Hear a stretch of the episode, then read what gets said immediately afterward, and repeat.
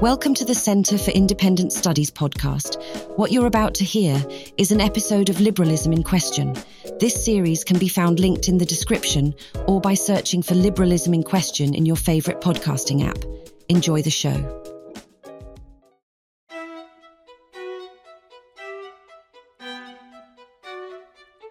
I'm Rob Forsyth. Welcome to Liberalism in Question, a series of discussions about liberalism, its strengths, its weaknesses, its challenges today. With me is Dr. Joel Harrison, who's Senior Lecturer in the Law School at the University of Sydney. Joel, welcome. Thank you, pleasure. Joel, you are a post-liberal. What is a post-liberal? I think I've said this to you before, Rob. It's sort of um, maybe you could just uh, boil it down to a branding exercise in the university in order to try and carve out your place in a saturated market. But um, that's a bit too cynical about the state of education these days. So let me give you a, a bit of a um, flesh out something uh, proper, I guess. Um, to think post liberally is to think about how you can recover in our time classical sources to then consider in present day context what it means to live well together in our shared life, what it means to pursue a common good, to understand what it means to be a person oriented towards true human ends, what they may be, and how we debate that, uh, and then how to instantiate or participate in those ends, um, in those goods that are well, common me, to us all. I'll put the question another way then. What's, what is, what is post-liberal about that? Post-liberal implies moving on from liberal. Yeah. Right? And um, here at the CIS we often see ourselves as very interested in liberalism, classical liberalism. Mm. You think we should go beyond, go past it? Yeah, so I mean, there's always a bit of an ambiguity when somebody says post-liberal because, you know, it's in the same way when you talk about post-colonial, you're not necessarily saying we get beyond colonialism. You're talking mm. about how we probably are marinated within a, you know, a liberal democracy yep, yep. and liberal economy and these ideas that have saturated our um, life in, in modern in the modern world, right? So there's an idea about well, how do you take ideas, say, of a life of virtue, um, true human ends, and what that means, peaceableness amongst people, um, seeking some ultimate end together. How do you do that in a context that is marinated in this way, right? Now, if you're saying then yes, there, there's the that's the present you're in, then there's a going beyond or going what comes after. That's the ambiguity, right? What comes after. So there is a challenge as well to what liberalism um, proposes um, and whether there can be, in fact, a better way. And so the challenge, in, in basic terms, I mean, writers will talk about a, a challenge to a sort of two, ver- two liberalisms, you know, that are kind of twin poles of right. the same sort of idea, right? If you get on the left, you might have a sort of welfarist mode of economics in which people are to earn their money, but they'll be taxed in a way that ensures some fairness of distribution, uh, while at the same time there is a free market in ethics, right? Some uh, capacity to pursue your own conception of the good, or some sense of autonomy, especially with respect to one's conception of their own identity, right? And that's sort of a you know kind of, kind of social liberalism. Yeah, that's kind of the broad you know yep, yep. sweep of that. And then on the other hand, you have, you know, where you talk about a right, where you'd say, you know, the liberalism there consists of, yes, you might get people talking about traditional values in some sort of loose way about families and so on, but at the same time, you have a, you know, capitalist economy in which the understanding of the end of that is to pursue either wealth in itself or um, in which value is abstract and determined by individual choice. So you've got a free market in goods and a free market in ethics, and the way those two things can come together, right? And that's what you see today's progressive liberalism like. Yeah. Free free market, as it were, in free market in goods, goods free market, free in market ethics. ethics. What's wrong with that? What is wrong with that is that it, uh, while there's different levels, we could talk about what's wrong with that. We could say whether that creates extreme inequality um, at an economic level whether that in fact leaves people happy. If your pursuit of value is abstract um, and determined by your own individual ends, does that in fact undermine things like a uh, community that has traditions of meaning together? Um, does it leave some people behind economically? Um, does it mean that they're unfulfilled in their work if they're working for somebody for just merely a wage as opposed to having some investment in their work?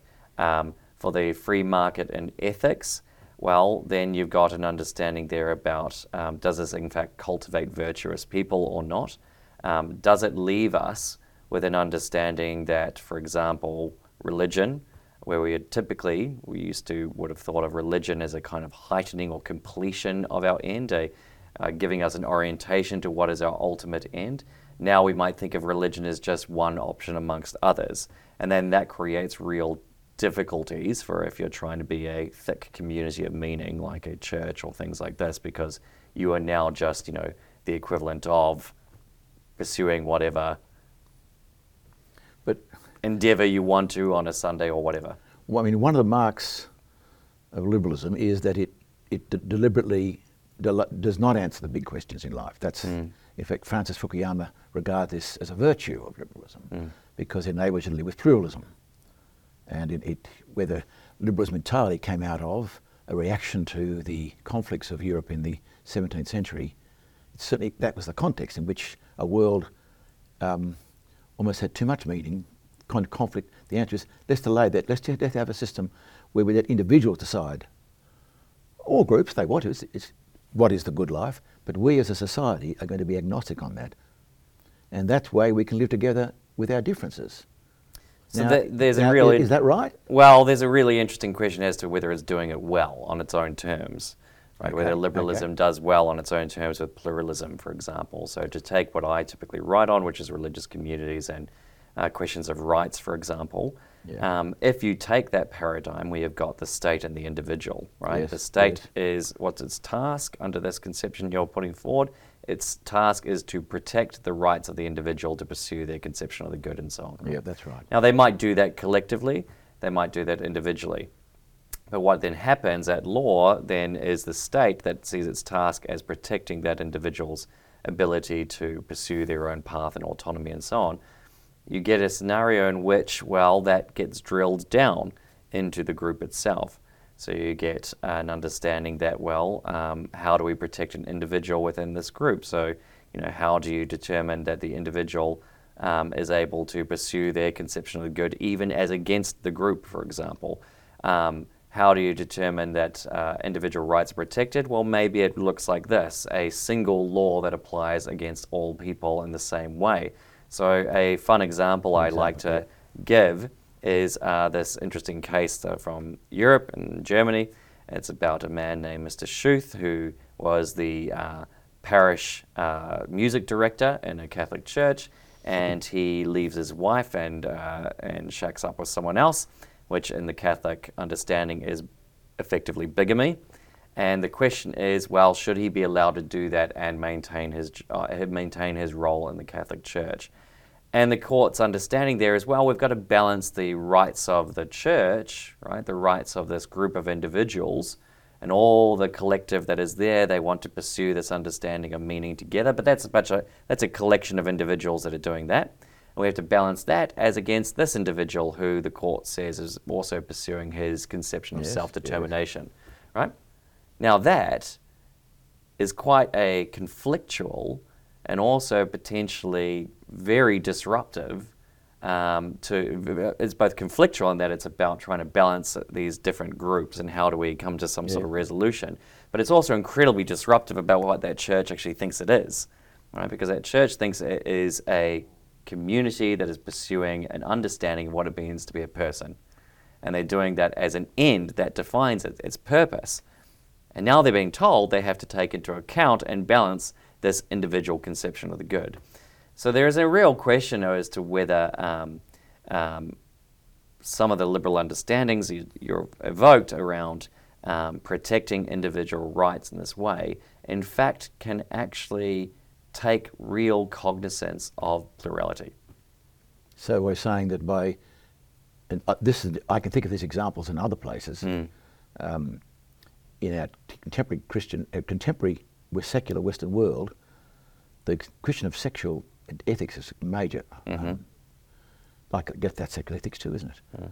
You're saying that by emphasising the individual's freedom, you make the group's ability to cohere questioned. It, it becomes um, damaged in some way. Yeah, so let's take another example would be we have Yeah. continual debates in Australia about the status of religious schools. I was going to say this is the hot Um, issue. Yeah, and so one uh, one really fascinating instance of what I was uh, alluding to here is a, you know a former discrimination officer once in one of the submissions to one of the interminable number of inquiries we've had. Um, the former discrimination officer said, you know, it's the right of parents and and and and uh, effectively parents, but parents and the student to choose what school they want, right? And what they're effectively saying there is that they want to send their children to some elite school, right? And we should be able to do that on our terms, right? And so the law should be supporting Yes, us and facilitating yes. that choice, right? Now that's obviously got very deep problems for a school that is attempting to choose based on an affiliation for the purposes of this a shared life in which they're pursuing an understanding of what it means to be human together um, is disrupted by the idea that no, in fact, what our body now is is a vehicle for the expression of individuals' self-determination, choice, autonomy, Which or, is not- want- or identity, or however you want to put it. which in, which may not be the case in this in this particular community. It's it's trying to be an explicitly religious community of a certain character. Right, and it's trying to cultivate that not just for itself, but it's actually trying to make a claim Yes, into okay. the wider public that this is good, right? And becomes very difficult to do that if your task, if your very self understanding shifts towards an understanding that you are meant to be facilitating. I see the problem. Does it apply? The two examples are a religious context. Yeah. Does it apply in non-religious? Just critique of yours work in a non-religious context. Can you think of another place? I see how it works in the religious context very clearly. I, I mean, you could take it into multiple. You could take it into different spheres around. You know, so just as a general matter, what is education for, right? What is education for? Do we see education as providing simply opportunities for students to then exercise their liberty, right? Determine where they're going to take their pathway or something, or do we see education as a shared enterprise to contemplate what it means to be humans in relationship? Um, in the university, for example, even just employment in a university, I'm always struck by how do we understand our collective purpose together? Do we understand it as, again, just facilitating individuals who are going to go out in the marketplace and do what they want? Or do we see ourselves as a community that is purposed towards some higher goal? So my right, your critique is that li- li- liberalism, as commonly understood today, affect today, is not able really to handle the reality of institutions or communities. Well, there's that, but I mean, and, and we have to be careful, of course, because when we say liberalism, I mean, in ways we use the heuristics, right? Because we're talking and it's- as a generalized matter. And but, we've found out in this series that it's a very broad term. Right. I mean, very different things. to But I mean, uh, if I can then drill into, you know, yes, there's a problem with how do we actually genuinely deal with difference, but at the same time, in parallel, how do we then contemplate and consider together what are our shared purposes? What are our purposes together? What are the goods, or what is the Okay. good that we want to pursue together? Now, who is the our in that sentence? Is it the whole of society or is it groups within society? Well, traditionally, traditionally, if you go to Aristotle, Aquinas, and so on, you're talking about political community. You, in fact, need a political community for this purpose. Hmm.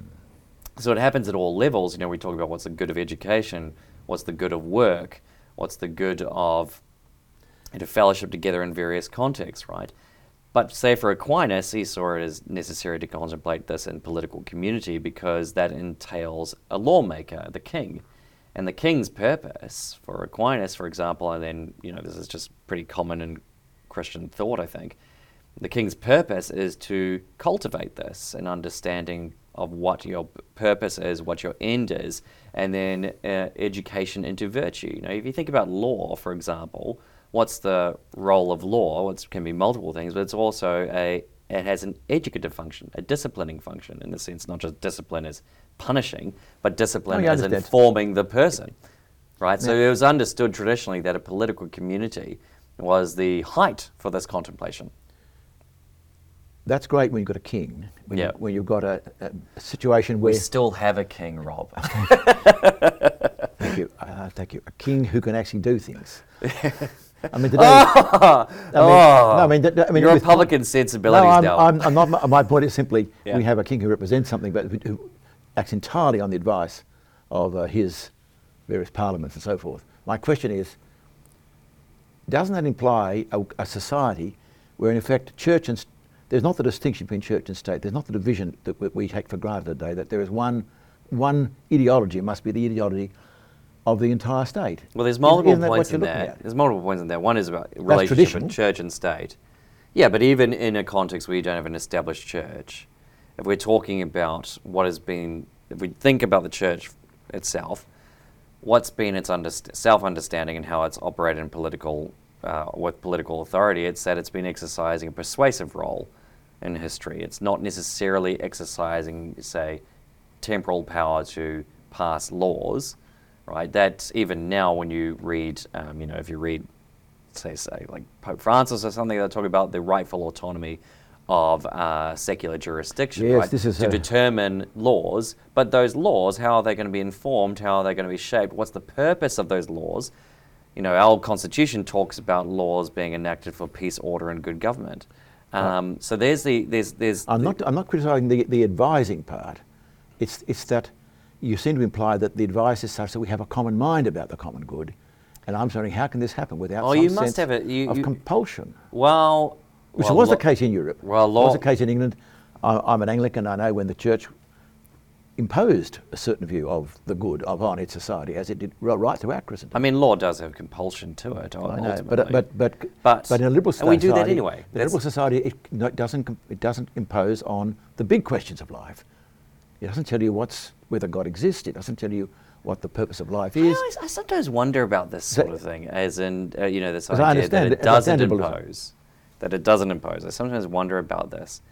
I sometimes wonder if we think of imposing at the level of, you know, like you're proposing there, there is an edict that comes down, everybody must go to worship on a Sunday, right? Something like that. And that's, you know, there's a coercive law that's going on there, right?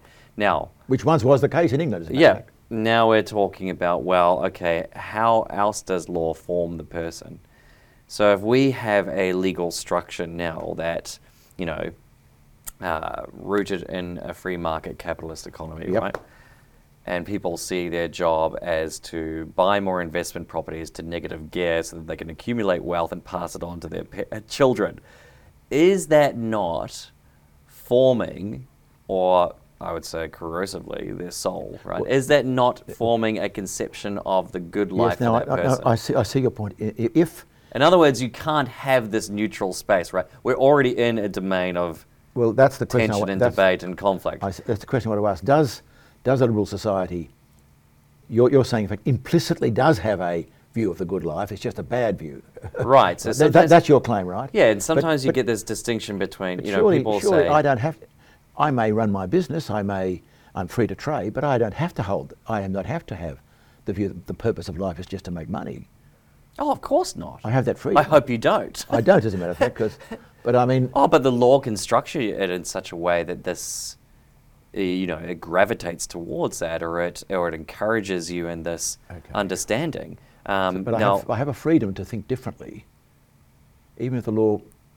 I'm, tr- what I'm trying to say is, I mean, there's liberalism as a education is, is, a, is a good example Okay. of this sort of thing, right? If we structure education for kids through to university with an understanding that their job is to develop skills for the economy, right? So if you look at the Accord, the current Accord around um, uh, inquiry into universities, right? The interim report. There's a lot of focus there again upon employable skills course, and so on, right? Now, if we see that as the end of education, we structure that through. Sure, you're at liberty, So you're saying But- there's, still. but it's- good, good luck in that it's already skewed, right? It's already. so in fact, as I understand it, your critique would be liberalism's claim to be agnostic on the, on the questions of the meaning of life or the good life is in fact unconvincing to you. It, it already has unwittingly got, got an answer. Yeah. And it's an answer you regard as not a good answer. That's right. We're already in a state of competition. Already, you could frame it less, you know, um, in those terms. You could say we're already in, in a dispute over what is our common good. How do you change? Now, let's suppose you. What does, therefore, a post liberal world look like? How do you. Where we have different views, we have di- different perceptions, notwithstanding your point about the, the, uh, the, the vibe of the society, as it were.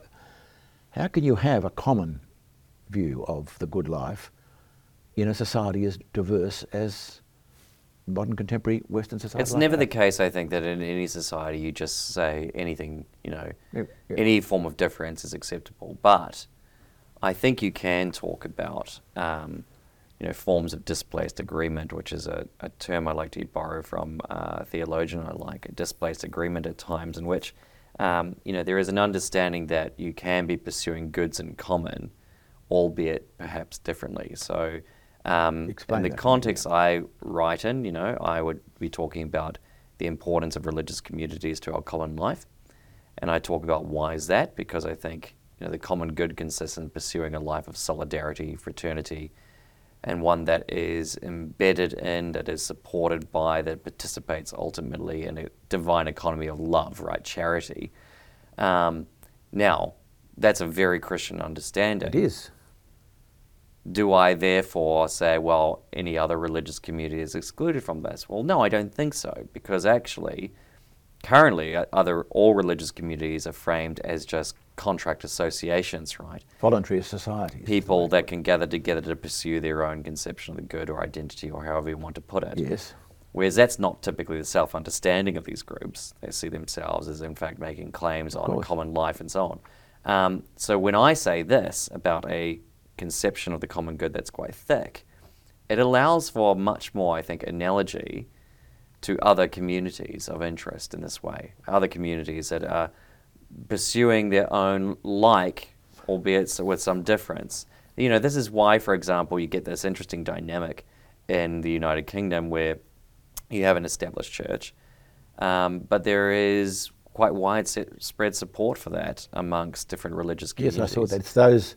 There's a. It's about the, the, it's the aggressive secularists who don't want it, but the other religions are very happy to see the Church of England in England Right. established. Very interesting. But it's still the case, you know, and it's and it's and it's you know, if you take education, if I start talking about the goods of education, I'm not necessarily going to be, uh, and I can frame that up, and I used before words like contemplation and so on. Now that's got again, it's coming out of a particular tradition, so on. But I don't think that's going to necessarily alienate all people, right? Partly it's a case of trying to persuade and say this is a good thing, and then you bring more people into it, right? That's just what we do. But also, I think, you know, there would be obviously overlaps with various other people, right? Uh, various other traditions and how they think. Um, So so I don't- don't think that don't- pluralism is necessarily necessarily entirely at odds with a conversation about our common good. a conversation about our common good. Well, in pursuit of it. So if I start talking about fraternity, what do I mean by that? I mean cultivating persons' talents so that they can form a better community together, right? Now, that has behind it, you know, That seems quite attractive. yeah, and behind it, as you'd know, is uh, I'm drawing on personalist understandings that then go back to Pauline conceptions of the body of Christ, right? About the body that is made up of different parts, that is for each person's mutual edification, whatever, right? But I can still talk about that in a way that I hope is going to, you know, provide a more attractive understanding of For our someone who life. thinks St Paul is rubbish. Right. If I- so you're not you're not. So we're still not a, the society's still not arguing whether, whether God exists or not. That's not a question of common. It's nonetheless the, the certain kinds of qualities, virtues, that certain kinds of communities will will encourage and not or, over others. That's what you're saying, and we should have those communities should be having a bigger play in the society. That's true, but I mean, uh, if That's you wa- if you want to get into does God exist? No, no, no. I I'm mean, saying the society, the, the liberal society doesn't answer that question. well, it doesn't now, but that, that's actually I think one of the fascinating things. Or should say- it? Well, it, it says it doesn't, but then this is saying, simply to say that it's um, to exclude the question, to try and exclude the question, which is its own form of answer. But I think the more you start talking about the common good, the more actually, yeah, traditionally the way it was talked about it was the good of the person is in the end of knowing God, as in the beatific vision, or participating in the God's eternal order that then shapes the way we do law and so on. So, so I don't think so. Partly when you when you're talking post-liberal terms or, or common good discussion, yeah, it very much squarely raises the question of God. it's also, I'm just thinking, your view is very radical at one level because it, re- it represents that which liberalism itself reacted against in oh many yes. ways, Yes, yes. Yeah, yeah. right? Yeah. Now, was it, it revolted against throne and altar. It revolted against a society where there was a lack of freedom, in its own term, individual freedom, because of the power of common institutions and common communities. And you're saying that was basically a mistake. The, the, the, the liberal, the Um, liberal revolt of the what is it, 18th, 6th, 17th, 18th centuries. Look, as to why because it is a very profound difference. as to why liberalism arises, or as to why modernity happens, right? That's a, I think much more complex. As course, to, you of know, course. we'd have to get into uh, you know more material analysis of industry and economics as well. Um, Absolutely. You know, you'd have to be thinking about, you know, if you think like someone like Charles Taylor and talking about that you create a disciplinary society in which the goal is to um, uh, create a, you know, uh, you internalize conceptions of civility rather than participating in an order of love. You know, there are multiple ways in which you can say this arises, and that can be that some of that is a deep problem. It's not to say, though, that uh, the idea that you are, you know, producing freedom understood in a particular way is itself a problem. So, you know, greater liberality, generosity towards people, you know, what you would think of perhaps as grace towards people and their foibles and their attempts to struggle to find, you know, towards struggling towards something true or um, to, you know, live a life that is flourishing but at the same time failing.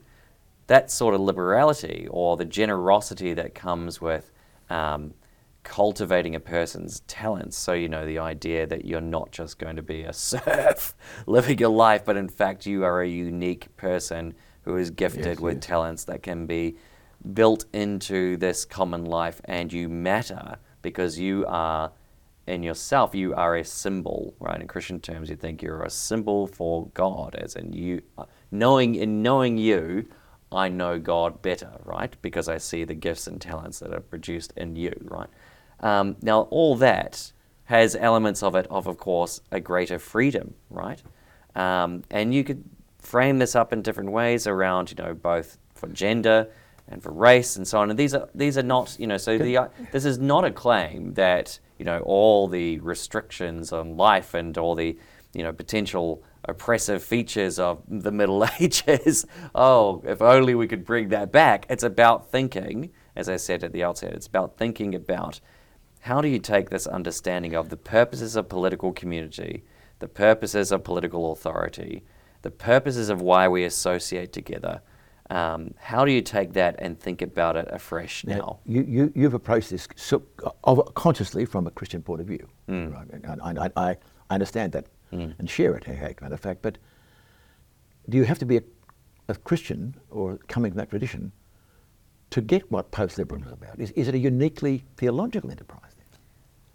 I there's both a yes and a no there to it. I think because traditionally speaking, I think common good discussion is you know often framed within a natural law tradition, and if you look at someone like Aquinas, That is the belief that these things can be discerned by reason in the appropriate context. There Yeah, but there's an objective order out there. That's right. right and the idea of an objective order. So when Aquinas says that law is a reasoned ordinance for our common good, the word reasoned there doesn't just simply mean you sitting there going, thinking really hard. Reasoned means that the world is ordered. Yes. Uh, that we actually, in doing law and forming a community of virtue together, that we are participating in echoing, albeit not completely and so on, we're echoing an eternal order, the justice of God, right? So there is, when you say, do you have to be this? You go, well, actually, yes, common good discussion does lead you You towards have these. to believe in some sense of a natural and law. I mean, Aristotle himself is, you know, he's not, he's theistic also, right?